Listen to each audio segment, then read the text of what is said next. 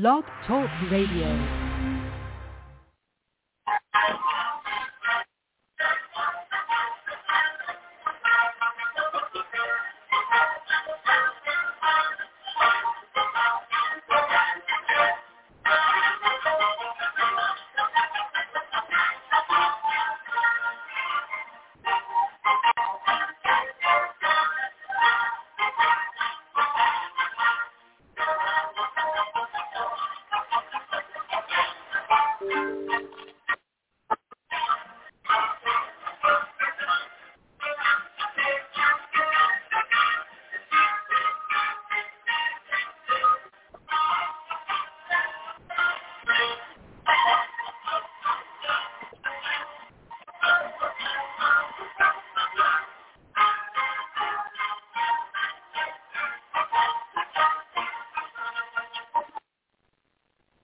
We'll go back in time. The season's past. When 20 men graced the rugged fields of yesterday, fighting for one more first down, one more yard gain, one final score that would bring victory after 60 minutes of battle on the gridiron. Tonight we'll explore the world of gridiron greats. Welcome to Gridiron Greats Football History and its Memorabilia on the Gridiron Greats Publisher and Broadcasting Network in conjunction with Swick Enterprises, and we're live from the Southport, North Carolina home of Gridiron Greats Magazine. I'm Bob Swick, publisher and editor of Gridiron Greats Magazine, and I'll be your host for the show. Gridiron Greats is the only publication in America focuses upon the history and memorabilia of the North American football game since its inception in 1869. We'll cover 150 plus years of football history and memorabilia. Find us on the web at gridirongreatsmagazine.com. It is at this time. I'd like to introduce my co-host. He's a senior contributing writer to Gridiron Greats Magazine. A football memorabilia historian, specializing in pre-World War II items, particular Red Grange, and also Seattle Seahawk items, in particular Steve Largent. He hails Portland, Oregon. Mr. Joe Squires. Joe, welcome to the show this evening. Bob, great to be back. Good to hear you. Happy, happy uh, Super Bowl week, as I call it, man's holiday, Super Bowl Sunday. It was a very interesting Super Bowl with some minor controversy at the end. However, the game was won after 60 Yep. minutes of battle. And um, as I said to several people who were Eagle fans here locally, Philadelphia had more than ample opportunities to win the game throughout Yes. the entire game. And I think it was just a question that we saw Philadelphia basically implode on the second half of the game, and uh, they they pretty much rolled up and died. The defense, I don't know what happened to it. I Yeah. really don't. I mean, it was uh, an amazing way for the game to end. I also make Mm. make the comment that uh, if Kansas City had made that field goal beforehand, it would have been a moot point at the end of the game uh, Yeah. with that holding penalty, and uh, that's it. So it's interesting, very interesting. One comment I got to make though, Yeah. because a couple of people asked me about it. They they said, "What did what did I think of Philadelphia going on fourth down for first down so many times that it did?" And I said I made two comments with regards to it. I said, "Yeah, it's a gutsy move, and you know I know you're playing to win, so on and so forth." The one thing that really kind of concerned me about watching the Eagles play, it seemed the bulk of their offense is on uh, Hurts himself running with the ball. And at some point, you really hope that guy is not going to be tackled the wrong way or hit the wrong way, and it puts him out of commission. You know what I mean? I mean, he had Yeah. three rushing touchdowns, the two-point conversion, and I'm saying to myself, okay, is this is this the offense of the Philadelphia Eagles? You know, directly around him. You know, we're we're looking at a 1930s, 40s uh, offense here, with the quarterback in a in a formation just running every every play. It's amazing, really amazing. Didn't make a lot yeah, of sense. No, I, that, it, it, any any uh, offense that relies on the legs of its quarterback is rolling the dice every time that quarterback, you know, rounds the tackles. It's it's a matter of time before somebody catches up with them, somebody catches them from behind, somebody catches them from the side, and uh, and if and if that's the entire if the entire weight of the team is being put on those shoulders, then you know without that, then you're you're in trouble. I mean, right? Yeah. Look at the 49ers. And I, I was really really surprised for a Super Bowl just to see that was the that was basically the Eagles' offense.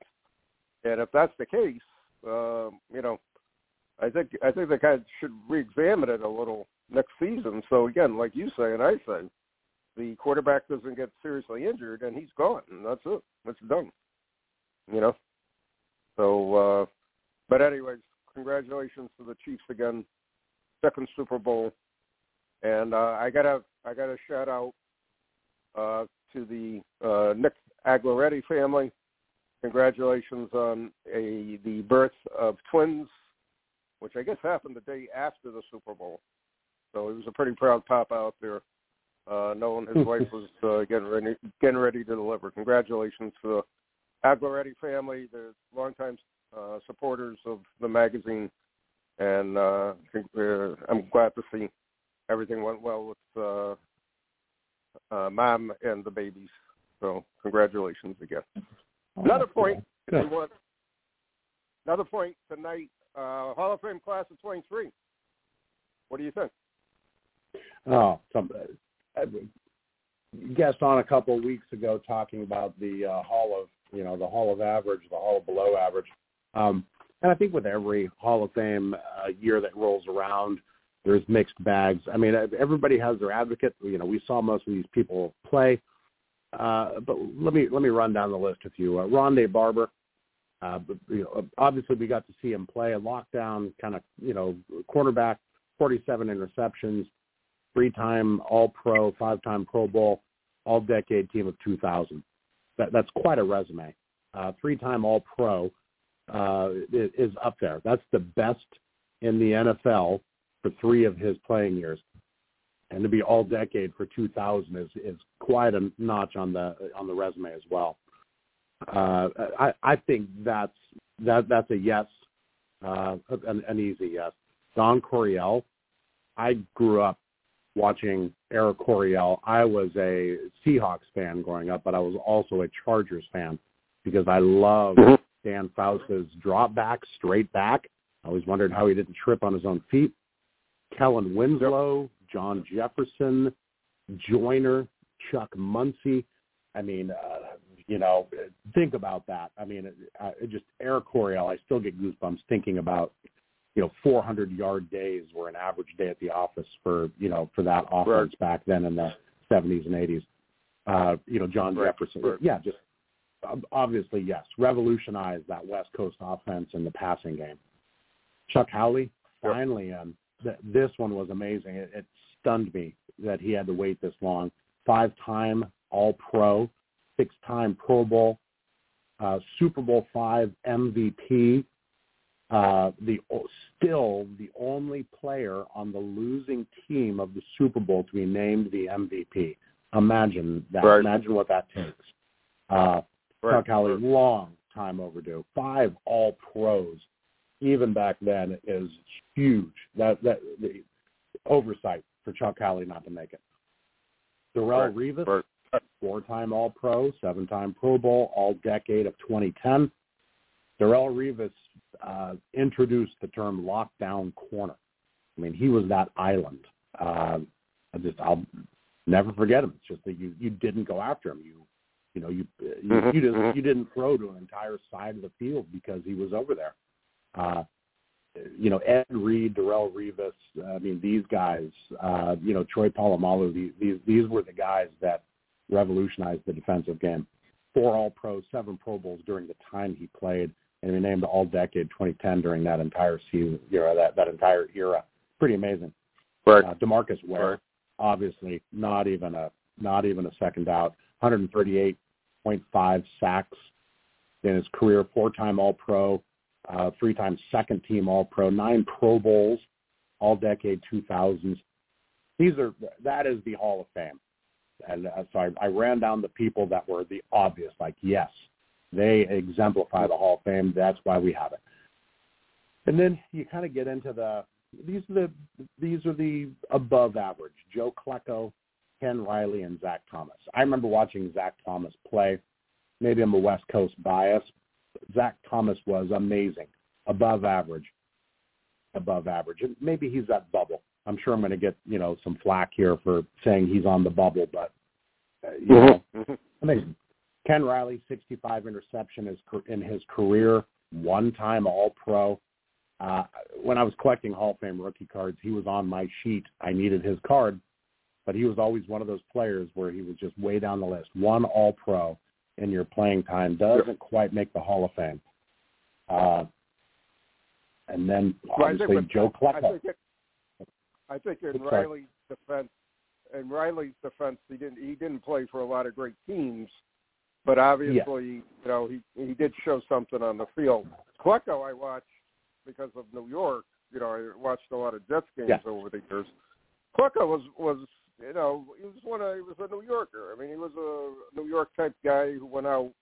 You know, he reminded me of a guy with a lunchbox that he would put his lunchbox on the um, on the uh, bench and go out and play, and then you know eat his lunch in between plays, type of thing. You know what I mean?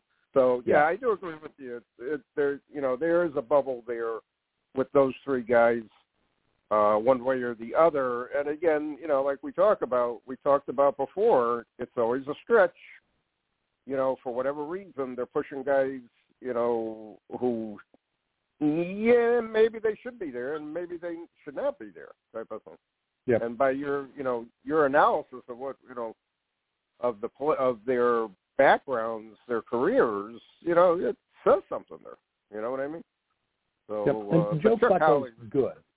Uh, two All Pros, four Pro Bowls. Uh, you know, had his, his his jersey retired in New York, in New York. I mean, two All Pros is there. That's pretty good.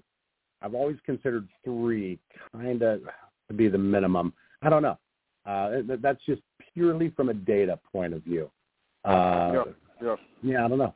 I mean, uh, you know, you move down to, to Zach Thomas is another one. I mean, solid Hall of Famer, all team or all pro five times, second team twice, seven Pro Bowls.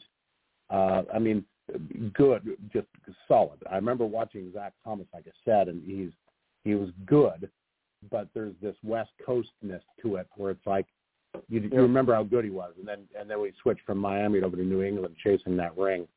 Uh, yep, yep. And then, and the know. same thing with Klecko. Klecko always had the New York City uh, media bias, media influence, and like I said, he was a working man player, so that's why everybody loved him, type of thing. So yeah, obviously that helped them helped them get into the get into the hall. Um, shifting gears real quick, you had mentioned uh, prior uh, there's some interesting Hall of Fame rings for uh, in auction, I believe at Heritage. What'd you what'd you pick up on that? Yeah, totally. I was asking you before the show. It, some of the some of the best you know hobby talk that we have is uh, the minutes before the show when we catch up. There is a uh, this really got my eye. 1968. Uh, this is in Heritage coming up. It ends in I think nine days. Uh, 1968 Bart Starr Super Bowl two Green Bay Packer uh, Super Bowl ring, and then it says salesman sample ring, and this has Bart mm-hmm. Starr's mm-hmm. name on it. Got the three diamonds. It's uh, got the score. It's got everything. And I was asking you what a salesman no, sample was because I didn't quite understand the terminology the salesman sample, basically the, the ring company would make actual samples of different uh, models of the ring that the team could model it on. And uh, they would go around and show, in this case with the Packers, they would always show Lombardi because Lombardi had pretty much the final say on all the rings. And they probably would give him, if memory serves me correctly, two to four different designs. He had his own idea of what he wanted, so he would kind of give them feedback before they would uh, designed the ring, and the samples were created. How many samples were created? Seems to me the Packers had a ton of uh, salesman oh, sample rings, uh, for whatever reason, and they uh, they made it back to the market into the market lately, and um, I, I do see him. Uh, but you know, to me, the to have a Bart Starr or anything uh, as far as the Super Bowl is concerned, related to the Super Bowl, is to me very valuable Okay. and very uh, very rare. Also, at the same time, I I would I would not I would not say in any way, shape, or form I can't see any of Bart Starr's uh, real personal memorability going to the market anytime soon, even with with his passing. I I I, I really believe makes that's going to stay in the family.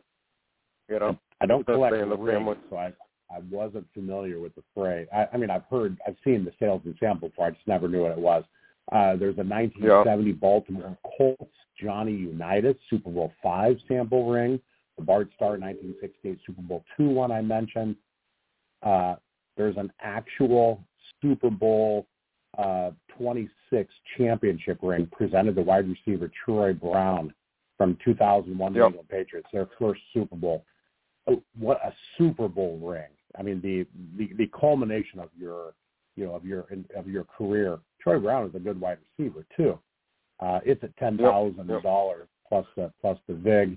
There's a Ref- William the Refrigerator Perry, and then and they say huge Super Bowl ring, uh, Super Bowl twenty sample ring again. Uh, Mhm. and then there was one other one, a 1965 Green Bay Packer NFL championship ring. This is the actual one. 1965 Green Bay Mhm. Packer NFL championship ring, pre-Super Bowl, presented to Hall of Fame halfback Paul Hornung. This is Paul Hornung's actual ring, and it's got his name on the side, his number, uh, character and dedication laid on it. Green Bay 23, Cleveland 12. Uh, wow, pretty pretty cool. great stuff. Hmm. Great stuff. We'll we'll see what happens. One of our next shows, we'll be talking about where those prices ended up on that. But Yeah. now our special special guest is here, and I'd like to welcome him to the show. Our special guest tonight, the great grandson of the 1906 professional football world champion Massillon Tigers captain Bob Shiring, who is regarded by many as the greatest center of the pre-NFL professional era. He's a native of Pittsburgh, Pennsylvania, and lives in Watersound, Florida. He's also a graduate of Georgetown University and the founder and president of Integra Valuation and Advisory Services. Due to his love for family sports in his hometown, he spent 15 years developing his new book, Nice. Gridiron Legacy. He is also the executive producer of a related television miniseries in development. And I'd like to welcome to the show this evening Mr. Greg Fleischery. Greg, thanks for coming on. Hey, Bob, how are you? You hearing me okay? Yep, coming in loud and clear. Right. Thanks for being on. Thanks for taking time out of your busy schedule and and, and uh, spending some time with us and your new book. And I want to lead off uh, by asking you if you could tell our listeners about your great grandfather, the very very uh, famous. Well, thanks for having me, Bob. It's a pleasure. Um, so Bob Shiring was, as you said, he was the, the captain of the 1906 world champion Massillon Tigers. Uh, and from 1903 to 06, Massillon uh, won every state slash world championship of professional football. And those were the years that he played for them.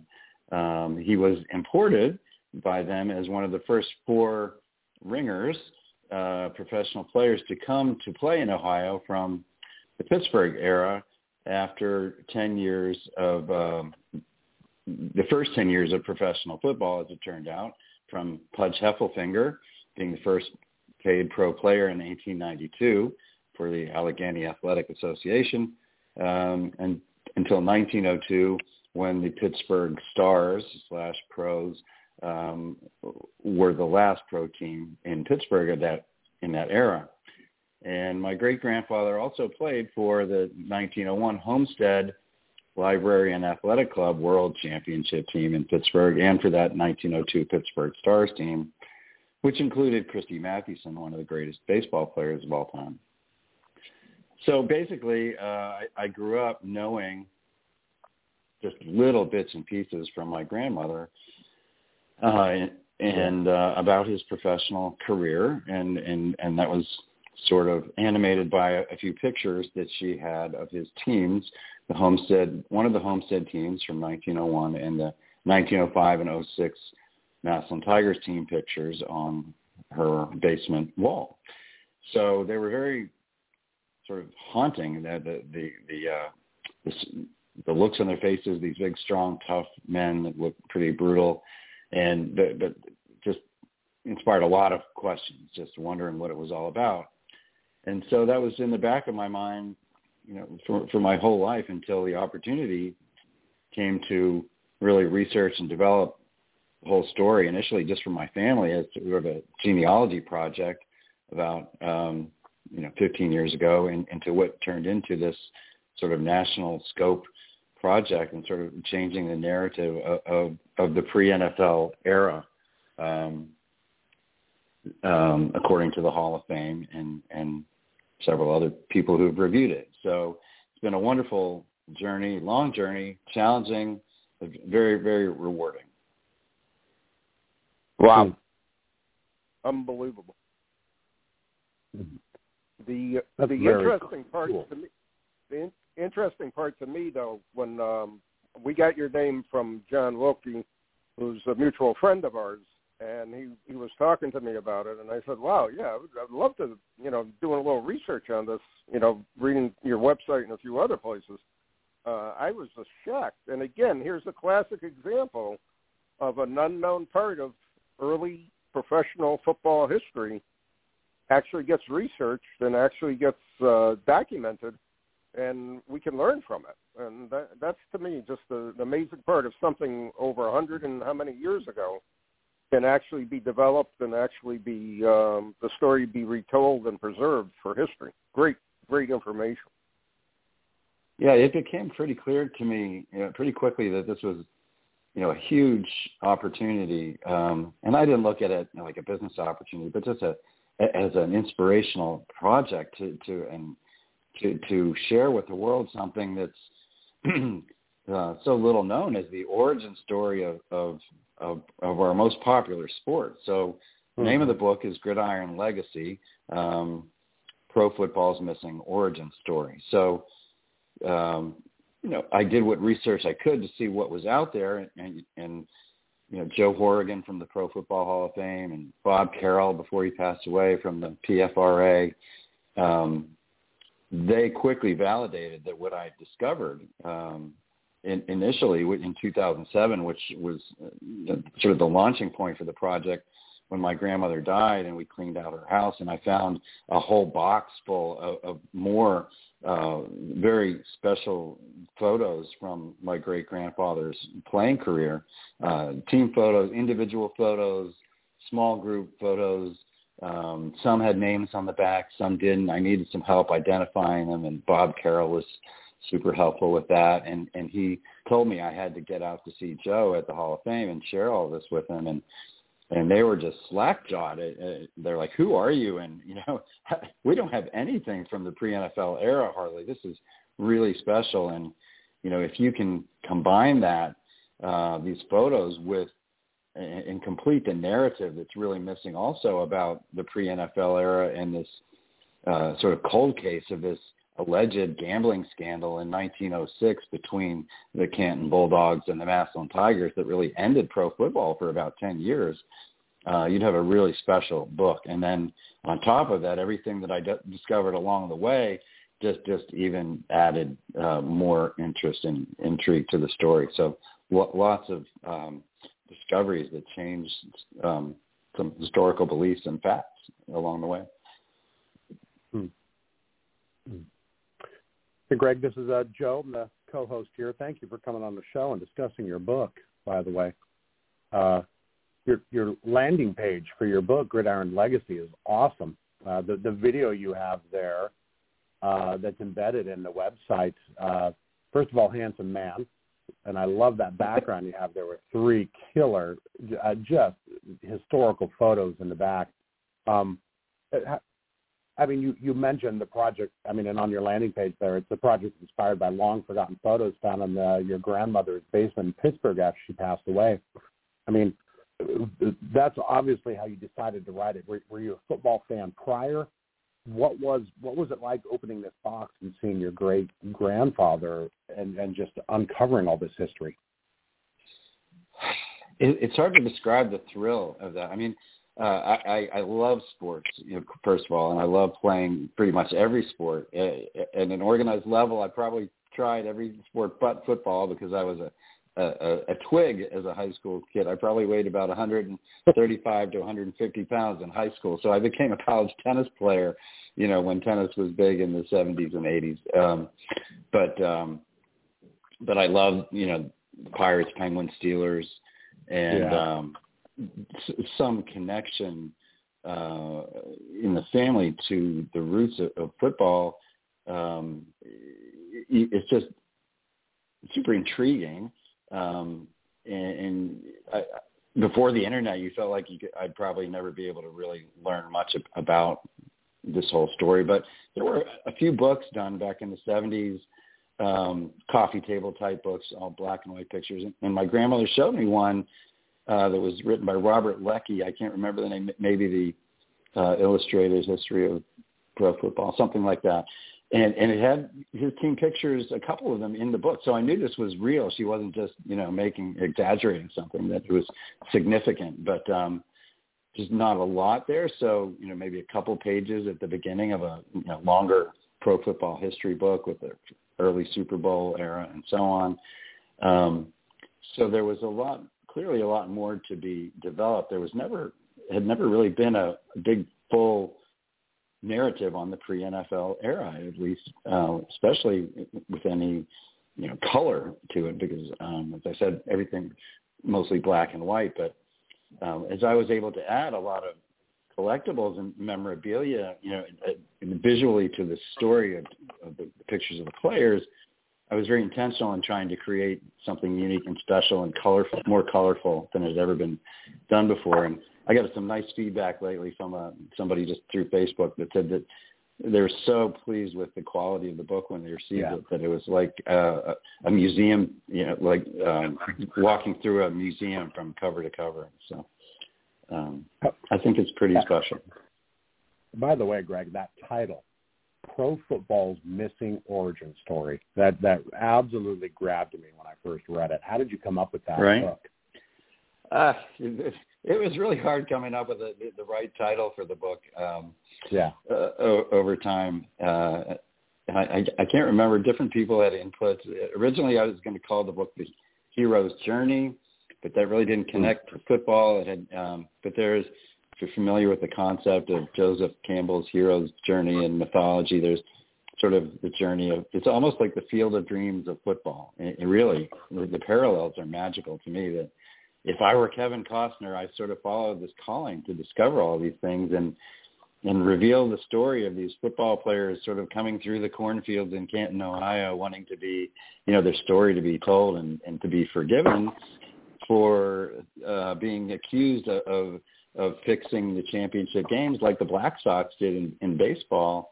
And they, you know, maybe it's something that they didn't do, but because the story had never been told. And so, what the, I mean, the biggest discovery in terms of fact and narrative in the story, and I don't want to give you know spoil the whole thing, but I, I discovered a court file in in um, Stark County in, in Ohio that had the depositions from people involved in, in this case, in which Canton's uh-huh. captain Blondie Blondie Wallace uh, sued the Massillon team and newspaper and owners for libel for accusing him of colluding in this scandal, and it ru- ruined his life. And um, and it, it never got to court officially because he like the official story was he ran out of money and couldn't pay his legal fees but, but people still assumed he was guilty and and and uh he he went down in history as a bad guy and became a bootlegger which added to his criminal le- reputation and um went to jail you know, and, and so on but um and died of you know of liver disease at a very young age tragically but the, the deposition reveals the facts behind the case that that are very different than what was told in the, in the newspapers. No surprise, and um, and it, it, it's a really fascinating um, sort of uh, revelation uh, of this cold case, and that that adds to the uniqueness of the book, along with the photos and uh, some other things I discovered that I think we'll get into in a minute. Hmm. I um, I just pulled out of my uh, bookcase here that book you were talking about, uh, the uh, illustrated story of professional of uh, football, and my copy is a, is a first edition from 1969. I had this when I was a kid.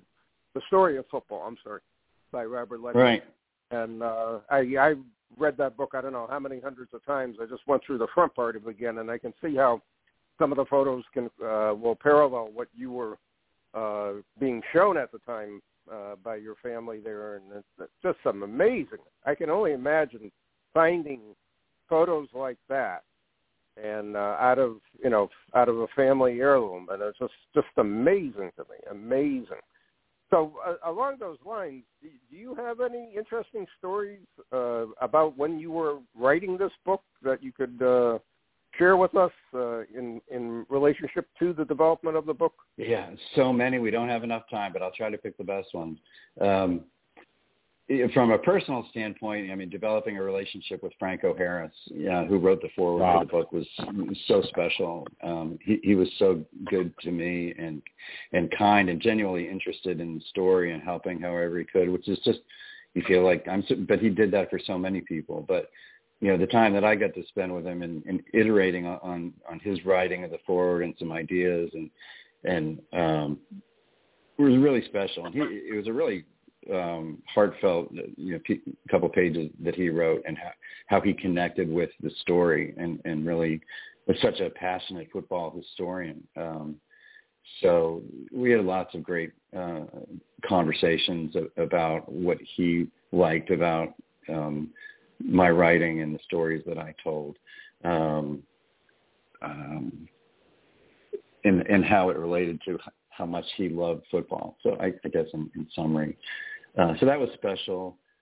Um, in terms of the memorabilia and things that you know discoveries that that you uh, like to talk about on your show, um, the Hall of Fame uh, now has in its uh, displays two trophies that, that I found that it calls the first two known pro football championship trophies.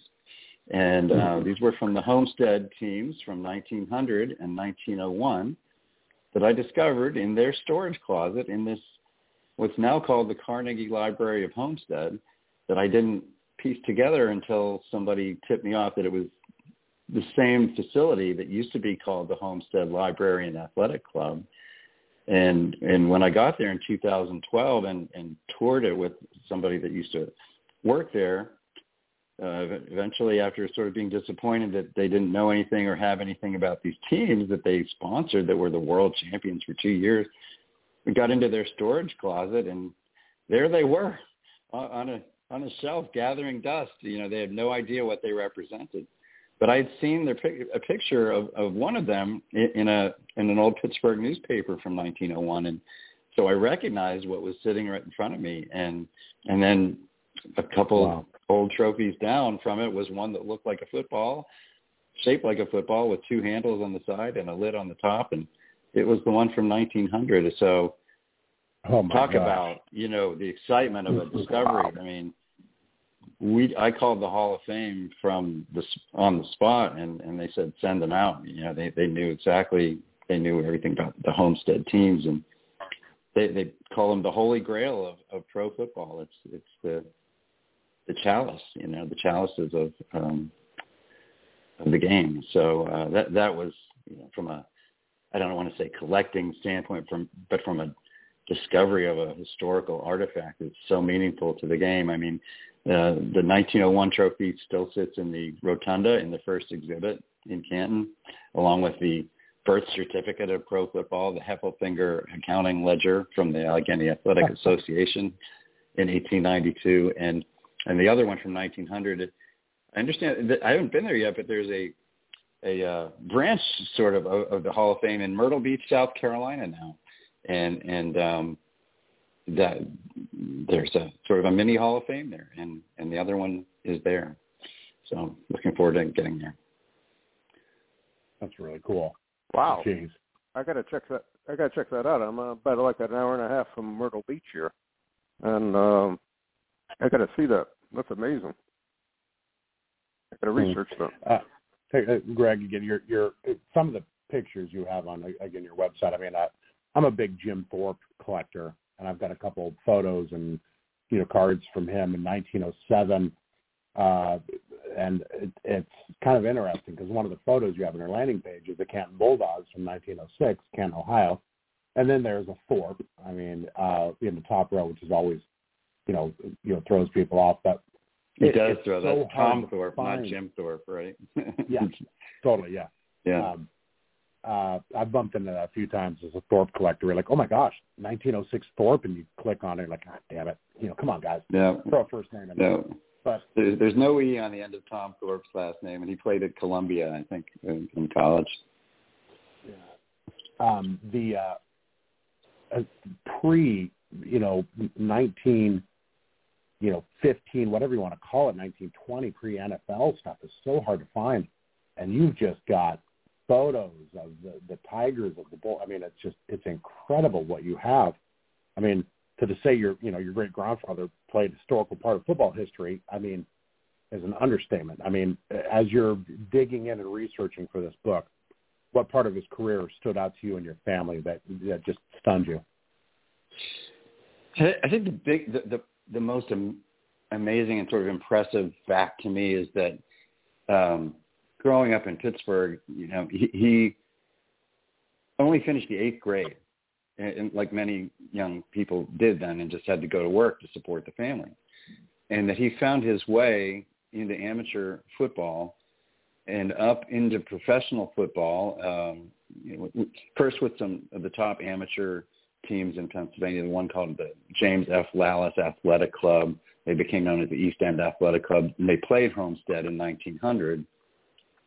And because there weren't enough pro teams for the, you know, all the pro teams to play a full pro schedule, they played colleges, amateur teams also. And um, they invited him because of his excellent play in, in the, their 1900 game to join them in 1901 to, to go straight to the best team in the country. And that from there, that he continued, you eventually started for them in um, late in the year, and then in the 1902 Pittsburgh Stars team was, you know, one of their their center also. He played the center position.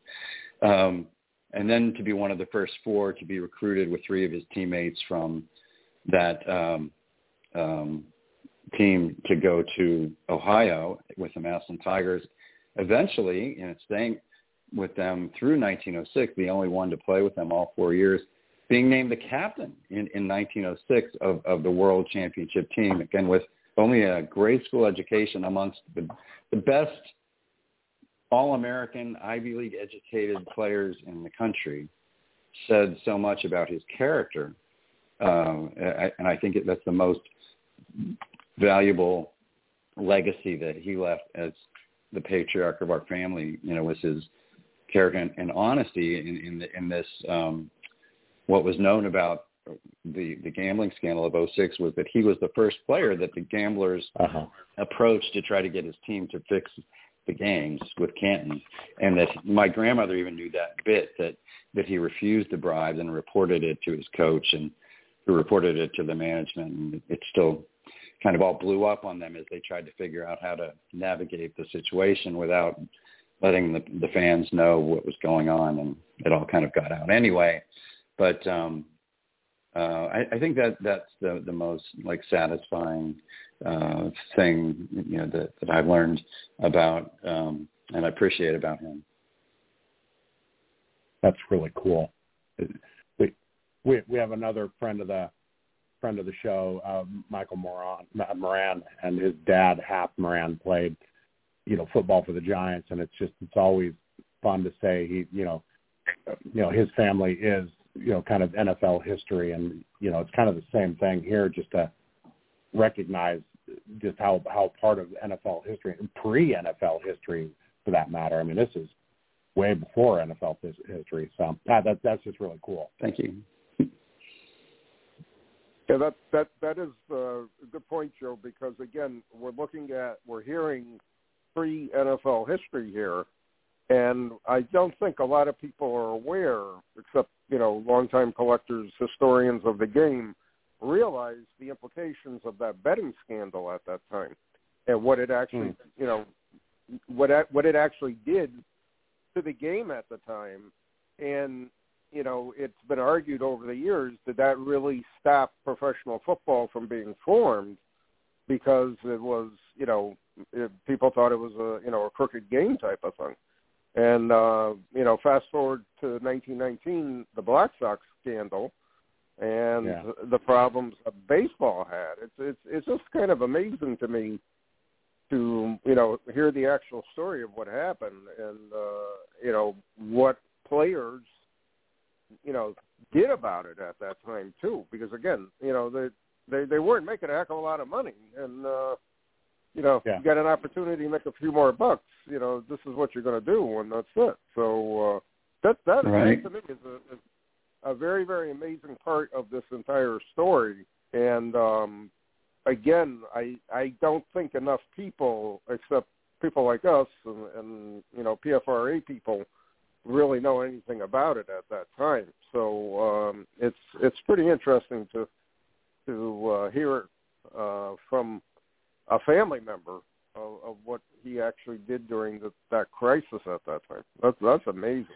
truly amazing. Yeah, I think if you uh, had to pick a guy, you know, whose perspective you wanted to to you know view the whole story from, it would be Bob Shiring because he of his progression from you know from Pittsburgh through the Ohio. He he was on like every major team from you know, basically 1901 to, to 1906. I mean, they won the, every world right.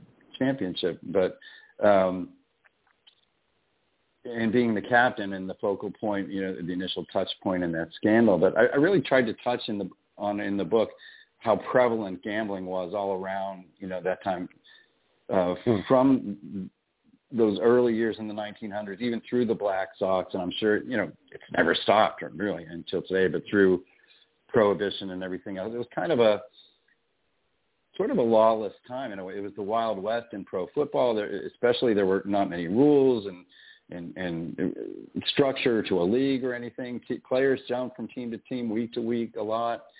But there's even a picture in the book that was one of my favorites of Christy Mathewson playing baseball, where he was warming up uh, before a game and throwing in front of a big sign on the on the side of the field that said "No gambling allowed." So, you know, they had to keep gamblers out of the baseball parks. And, and there's, there's even a story about the 1903, the first World Series between the Pirates and the Red Sox. Gamblers tried to bribe Cy Young, I, I think, was to, to fix uh, those games, and he laughed at you know laughed about t- told a story about how he told them to get lost. Um, so, but but there are a lot of other stories that I've pulled from the newspapers about how the players you know, there's still a lot of gambling amongst the communities, you know, between Canton and Massillon uh, residents and, and amongst the Pittsburgh communities on their hometown team. It was just normal.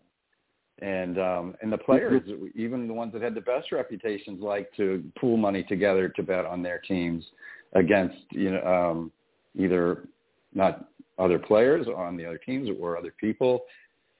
Funny story when uh, the Homestead team went to Philadelphia to play in 1901, and the Philadelphia gamblers wanted to lay money on it, and they they came to check out the Homestead players in the hotel as they walked through the lobby one night in their uniforms, and one of them poked at the uh, at one of the Homestead players, and the player just poked him back a lot harder, and uh, and apparently the guy decided to put his money on Homestead instead of his Philadelphia people after he you know saw uh, how big and, and strong they were and how well they practiced and, and so on. So um, they they were all about you know trying to make a few extra bucks. I think they could make more money you know on the side than they could in their in their football salary. wow, unbelievable, unbelievable.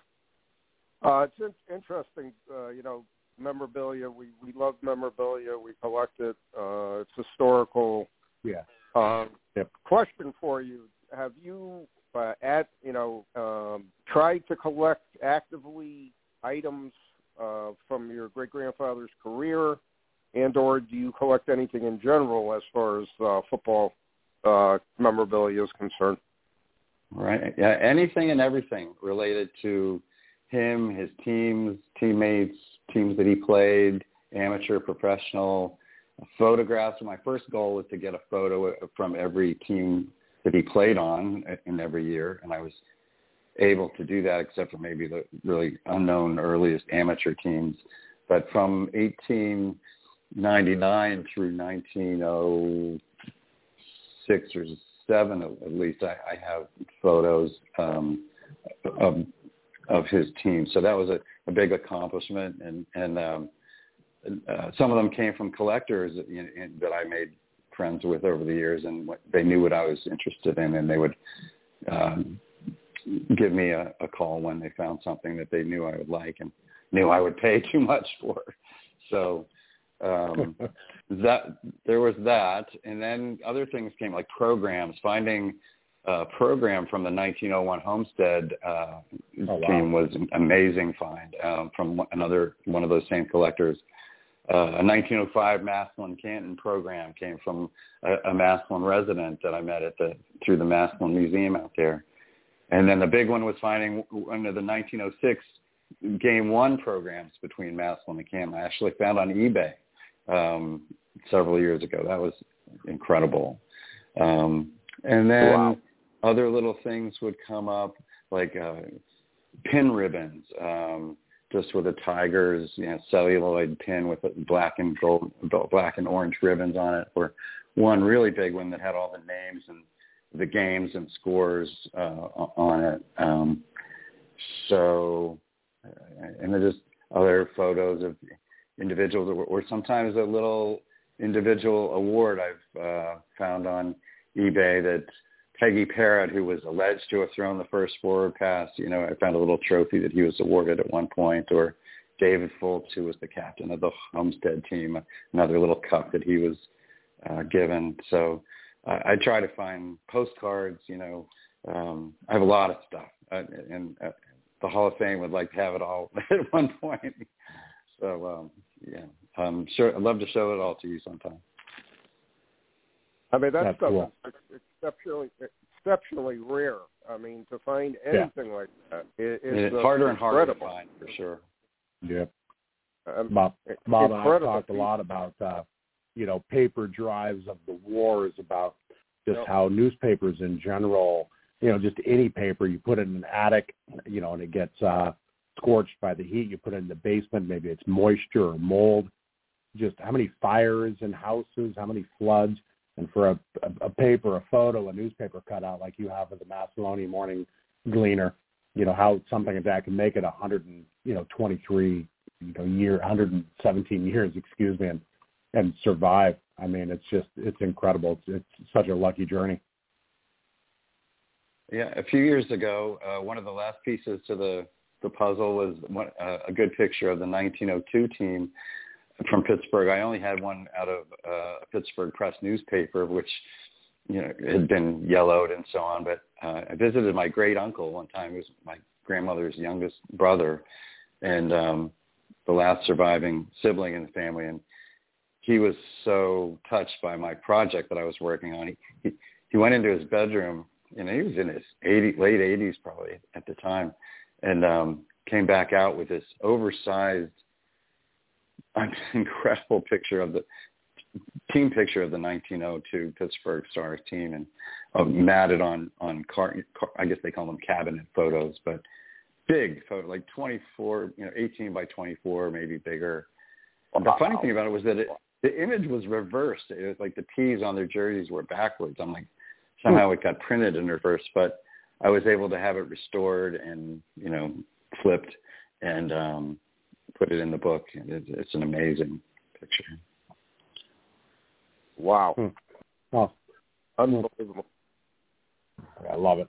Well, Greg, uh, love love hearing your you know uh, your summary. But what what are your, some final thoughts on your book, and then tell us about how people listening can find your book, uh, order it, buy it, uh, you know, and somehow put their hands on it. Mm-hmm. Well, right now it is only available on the book's website, gridironlegacy.com. Um, Ah. It's uh, you get a signed copy for fifty dollars, and um, uh, for the time being, and, and by the fall, it will be available on Amazon and all the major book retailers' sites, uh, where it's currently available in a pre-order phase, but um, they have an annual cycle I've learned about that they have to go through to get the books in their warehouses and make them before they're available. So we're going through all that now, and it will be, um, but you can't get the signed copies, you know, like you can through, through my site. But uh, so that that's how to get it. Um, it's been uh, a journey of trying to figure out how to how to bring it out and, and la- Yeah. launch it to the public. It launched in September. Big party I had um, in Atlanta. I was living at the time, and um, I've done what I can to do a bunch of podcasts, book signing events, and presentations in Ohio and um, D.C. and Atlanta, some upcoming in Pittsburgh, and uh, just wherever I can. But uh, I'm a sort of a one-man band, and um, I've hired a, a digital marketing company that's doing a great work on the website, and uh, and, and did a, a Facebook ad campaign that's about to, to close now that the Super Bowl's happened. But it's uh, it's gotten great exposure. Sold uh, over a thousand books, which I, I think is pretty amazing, uh, without a major publisher behind it. Yeah, But um, totally. we'll, we'll, That we'll is- see where it goes. Wow. And I, um, excited. Every day is a new, you know, chapter in the in the journey. Wow. Hmm. That's a that's an amazing amount of books to sell as a private publisher. Like, I, I, my hats off to you. That's that's incredible. Thank you. Great, great job. Great job. It, it, it's touched a Greg, nerve, you know, and it, it's not just about the the football facts and history. It touches a family history nerve in people that when- when they just hear the word great grandfather, they say they get goosebumps, and and that's I love it so many times. Uh, there's something that we're wired about to appreciate our ancestry, and um, and I think that's what makes it really cool. Yeah, three on your, again on your landing page, three great endorsements from uh, you know from some Pittsburgh greats: Franco Harris, Rocky Bleier, and John. Uh, I'm gonna murder his last name. He's actually the only one I haven't haven't uh, haven't heard of. John Frenchy Fuqua. Well, I don't know John he, he was the other guy in the Immaculate Reception who collided with Jack Tatum, and when the ball Oh. bounced back Yep. to Franco. So there's they're sort of last at the hit. and uh, I met them together you know, at Franco's 40th anniversary Immaculate Reception party, and um, and he loved the story too. So we stayed in touch, and uh, he gave me a nice quote also. That's great. Yeah. That's great. Yeah. Well, Greg, I taken time out of your schedule, uh, and again, uh, it's going to be a, uh, a a great book that people still are going to be seeing and reading and buying in the future. And I, I, I wish you all the best with it. And uh, quick question, to put you on the spot. Second book out there on anything, or what do you think? Um, possible that there's a, a novel at some point. A, a publishing company's wanted to to develop it as with all the dialogue of the characters. That's on the table, and there's also a miniseries on the table. We have a, a written uh script for a six-part miniseries we're trying to get picked up. So lots Great. of uh, possibilities. great, sounds great. All right, great. thank you for Thank- being thank you. We appreciate it, and uh, best of luck. Thanks. Hope to meet you in person sometime. Take care. Absolutely. Okay. Thank you. Unbelievable. That, I mean, that that is living living football history. Um, That's exactly what I was thinking. Literally, just you know, I, I Wow. bring up you know Rev Moran. You know, just he is football. I constantly make that. You know, he is football history. I mean, yeah, this is right behind it. That's pretty cool. I wonder. Uh, I, I meant to ask him which side, uh, which side of the family his uh, his great grandfather, you know, Bob Shiring was. Uh, it'd be interesting to know. Different different surnames, obviously. So Yeah. The um but again, just to uncover all that information and to find those those photographs and everything, just uh, Yeah. what a what a story. That that's so nice to hear. Um and again, it's preserving the, the history of the game. And that's what we've been doing for a long time now. And again, here's an, another example of uh you know, something you never would imagine is found, then a story can be written on it, and the history is preserved again, and that's what it's all about. And you know, Yeah. you know, not not not to beat up a dead horse, but you know, the NFL really needs to understand it has a really long history.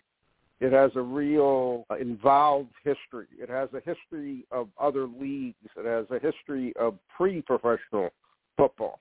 Mm-hmm. And I, I just don't understand. You know, I, get- I get all the marketing, all the garbage of dollars and cents all the time, the multi gazillion dollars that's in the game today. But if you're not gonna, if you're going to ignore, and if you're going to continue to to shortchange football history, I don't know what you're trying to prove by doing that. I really don't get it. I don't understand the marketing behind it. And again, I know I'm biased because you know I I've lived football history all my life, and as I get older and and and I'm looking at things and I'm viewing things, I'm saying I just don't understand why they treat the game the way they they treat it. You know, Super Bowl is a classic example. Uh, you know, drives you crazy. You got commercial after commercial. Flow of the game is always interrupted. you got a super, you got a Super Bowl halftime show that is, is borders on pornographic. I mean, it just, it just doesn't make sense to me. I mean, it could be such a nice game play, played, and, and you know, and it's a real chess match out there. And what is it? You know, it's just a slick marketing marketing tool, and that's it. And it's wrong. It's really wrong. And you know, I, I'm not afraid to say it. I've been saying it for years now. That's the way I feel about it. You know, unbelievable, truly unbelievable. Yeah. Oh, we're getting I, we're getting down to two minutes. Getting down to two minutes or two minute warning. Joe, I'm going to uh, hand off to you. What'd you pick up on tonight's show? Uh, what a, what a great guest! Thank you for inviting him on. Um, yeah, wanted to. Uh, yeah, to, uh, yeah. So many questions. Sometimes it's like uh, we have to keep it along the script, but there's so many little tangential, you know, questions I want to ask. And uh, you know, like last guest talking about the Hall of Mediocrity, and uh, you know that ended up being the, Yep. you know, the, the you know the kind of the lightning rod for the show. Uh, what a great guest and, and good book. Um, just a good looking book. Yep. I love the title, as I mentioned, just pro football's missing origin story, and he's absolutely spot on. Absolutely right. Exactly, exactly. Great, great historical view. Uh, very refreshing. The family um, lineage. It, it was just great. That, that's that's a great story. I, that that that would. Uh, I, I don't know. I, I just don't have. I don't. I can't express it any other way. It's a great part of football history being preserved. It's essential to keep the game preserved in that manner, and uh, I'm glad we now have a, a published book on it and expanding that Yeah. that area even more than uh, what we limited knowledge we had about it up to this time. Totally. All right, down about a minute. Uh, if you're not a subscriber to Gridiron Greats magazine, what are you waiting for? What are you waiting for? GridironGreatsMagazine.com. Check out our website and uh, subscribe today. Final thoughts, Joe. Twenty seconds. Uh, good to be back. Super Bowl, man. Love love Super Bowl time. Love. uh Yeah, just love it. It was a beautiful day here. Love it. Great show, Yeah, we had a we, we had a um, we had a nice time with the game, watching it, and I enjoyed it. And I, you know, deep down, I'm a I'm a fan of Andy Reid. You know, here are two guys. Me and him were the same age, been through the mill. Uh, you know, he's got a second ring. I'm I'm real happy for him. Great team too, at the same time. All right, we're almost out of time. Uh, we'll be back hopefully the end of next week with another show. We've got a very special guest we're working on. We can't disclose at this time. Still working on him. Excited. We're getting on the show, and hopefully we're going to pull it off. And until then, uh, hopefully, like I said, we'll be back the end of next week with another show. Thanks for listening again. Perfect. GridironGreatsMagazine.com.